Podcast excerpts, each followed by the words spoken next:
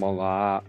えー、元教員の子育て、自分育てラジオです、えー、僕は神奈川県葉山に開校したオルタナティブスクール秘密基地森学園でグループリーダー先生をしていたり、みんなのオンライン職員室というサービスでファシリテーターを務めていたり、えー、ブログ、先生デザインラボを運営していたり、いろんな活動をしています。このラジオは15年育えー、っと、15年勤めた 公立小学校の教員という先生の立場と、2児の、えー、父親である親の立場から教育について、えー、お話しできたらと思います、えー、教育だけではなくて、子育て、えこう自分育てというのを出しました。え自分育て、えー、なんか、うん、完全なね、自分の造語ですけど、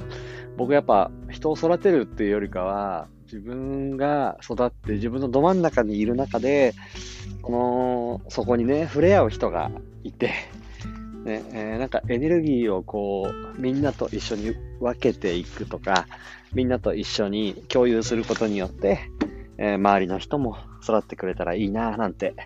そんな風に思いながらいつも過ごしているので、自分育てという言葉を入れてみました。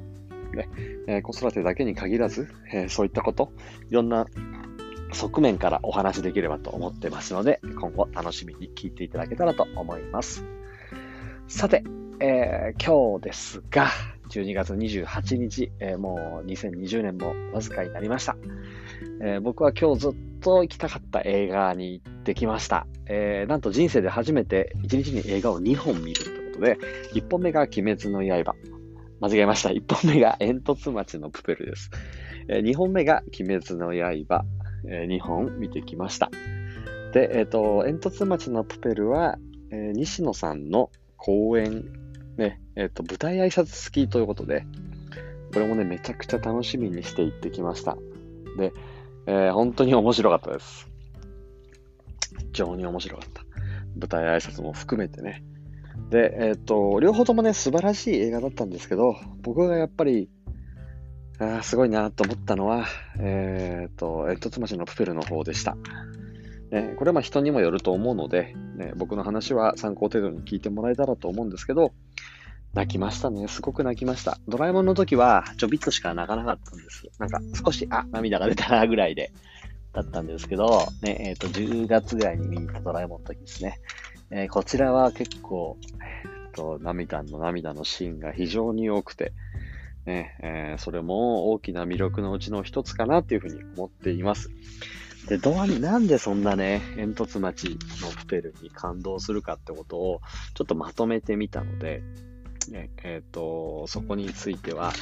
3つの視点からね、お話をさせてもらえればと思います。えー、1つ目。1つ目が、えー、っと、ですね、うん、映像が綺麗。これはすごいですね。なんか、あのー、本当に、ビデオカメラ回して撮ってるような映像が流れていったり、まあこれ西野さんだけじゃなくて、多分スタジオ 4°C の力だと思うんですけど、あのー、なんかいい感じの2次元のキャラクターが3次元の世界で、見事にそこの融合されているところがすっごい綺麗で、えー、っとね、本当にそれが素晴らしかったです。映像が素晴らしかった。だから、どっちかが荒ければなんか違和感を感じるし、ね、オール 3G とかもあんまり良くなくて、あ、鬼滅も 2G 足す 3G みたいなね、2G 足す 3G みたいな感じでえやってるところがあるので、本当プペルどうなるかなっていうふうに思ってたんですけど、いやー、映像綺麗でした、とっても。そこがなんか一つ心を打たれた大きな点かなと思います。二つ目が、えっと、感情移入がしやすい誰、西野さんも言ってたんですけど、誰もが敵ではなく、ね、誰もが自分の正義の物差しがあって、だから、ね、一見悪いやつに見えたやつも、えっ、と、映画の中で変化していくってことがすごい感じられて、すんごいそこをなんか、ダイレクトに伝わってきて、見てて面白かったです。ね、えー、誰しもがやっぱ、で、あの、映画の中の誰かにね、感情移入するんじゃないかなっていうふうに思っていて、僕はやっぱプペルにしましたね。なんか、西野さんほどじゃないですけど、僕も今年大きなチャレンジをして、えー、っと、全然名前も知らない、あの、匿名の、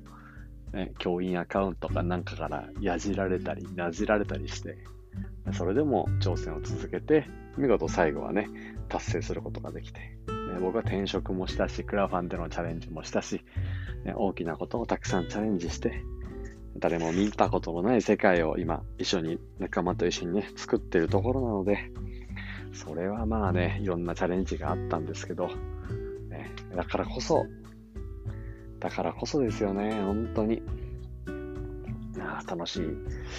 一年になったし、えー、そこに後悔はないです。ただその姿が、プペルの、ね、えっ、ー、と、なじられた姿や、ルビッチの上だけを向くっていうところに重なって、涙が止まらなかったなっていうふうに思います。これ人によってはいろいろね、アントニオだったり、うーん、ですね、親父のブルーノだったり、いろんなキャラクターに感情移入しやすい設定になっているっていうのが、すっごい泣いちゃうとこなのかなっていうふうに思っています。すっごい素敵でした、それも。ね、3つ目は、僕、やっぱりオンラインサロンに入っているので、やっぱ西野さんの頑張って作ってきた姿を知っているので、それがなんか感情移入、キャラクター以上に感情移入しちゃいました。えー、立川志の輔師匠のね、語りの部分をお願いに行った時の話だったりとか、ねえー、こういうキャラクターは、このキャラクターはこんな思い入れがあるんだっていうとこだったりとか、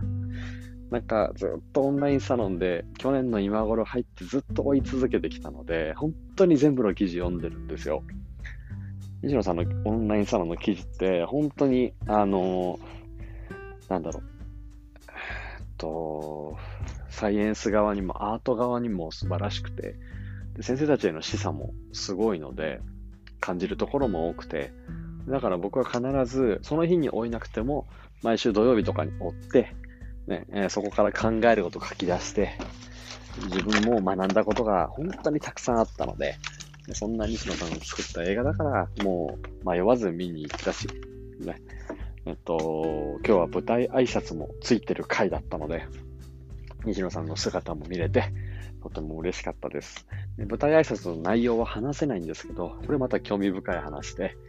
ね、ここはこういう設定になってたんですよって話だったり、これからの作品の話だったり、30分喋って、えっ、ー、と、本当その30分あっという間でした。ね、えっ、ー、と、映像もすごいし、キャラ設定もすごいし、そして何より西野さんの生き様が現れてる作品だなっていう思ったので、本当に見てよかったです。ね、2020年いろんなことがありましたけど、最後にこんな素敵な映画が見られて、ね、えー、自分自身もまた上を向いて、上を見て、登っていく、挑戦していく、歩んでいく、そんな一年に2021年もしたいなと思いました。ということで、えー、今日は煙突町のプペルは絶対に見に行った方がいいという話題でお話をさせていただきました。秘密基地森学園の青でした。今日も良い一日をお迎えください。それではまたね